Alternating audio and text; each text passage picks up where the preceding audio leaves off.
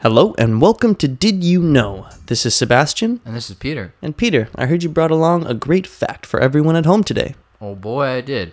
In 2005, executives from Christie's and Sotheby's played a game of rock, paper, scissors to determine who would get to sell a $20 million art collection that included works by Picasso, Van Gogh, and Cezanne.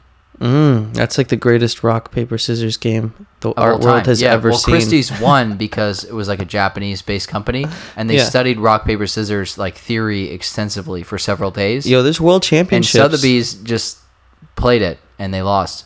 yeah, because they they, lost didn't $20 million intensely 'cause study they it didn't do and their devote their life to it. Yeah, They no, these probably- guys were serious. They studied all. and th- They were like, "Oh, paper. No one does paper." So they Yeah. did scissors. They did scissors. They found some. so it was just statistic- not best out of three. It was just one one off. Well, they they found like some you know studies about how to play it, and they studied that, and they won this they art won. collection. That's it. Yeah, pretty miraculous. I mean, I, at first it was like the bids, and like they were both qualified. Mm-hmm. So they were like, "Why did it came down to rock paper scissors?" I don't know. Uh, yeah, I, that's true. It seems like such a sophisticated group of people playing a very It's probably just unsophisticated good game. fun for the person selling their collection.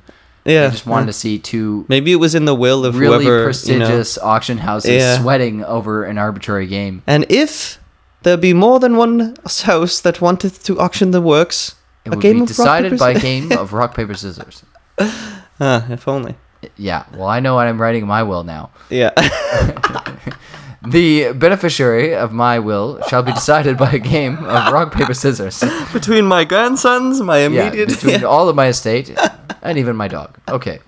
Yes. That fact again is in 2005, executives from Christie's and Sotheby's played a game of rock, paper, scissors to determine who would get to sell a $20 million art collection that included works by Picasso, Van Gogh, and Cezanne.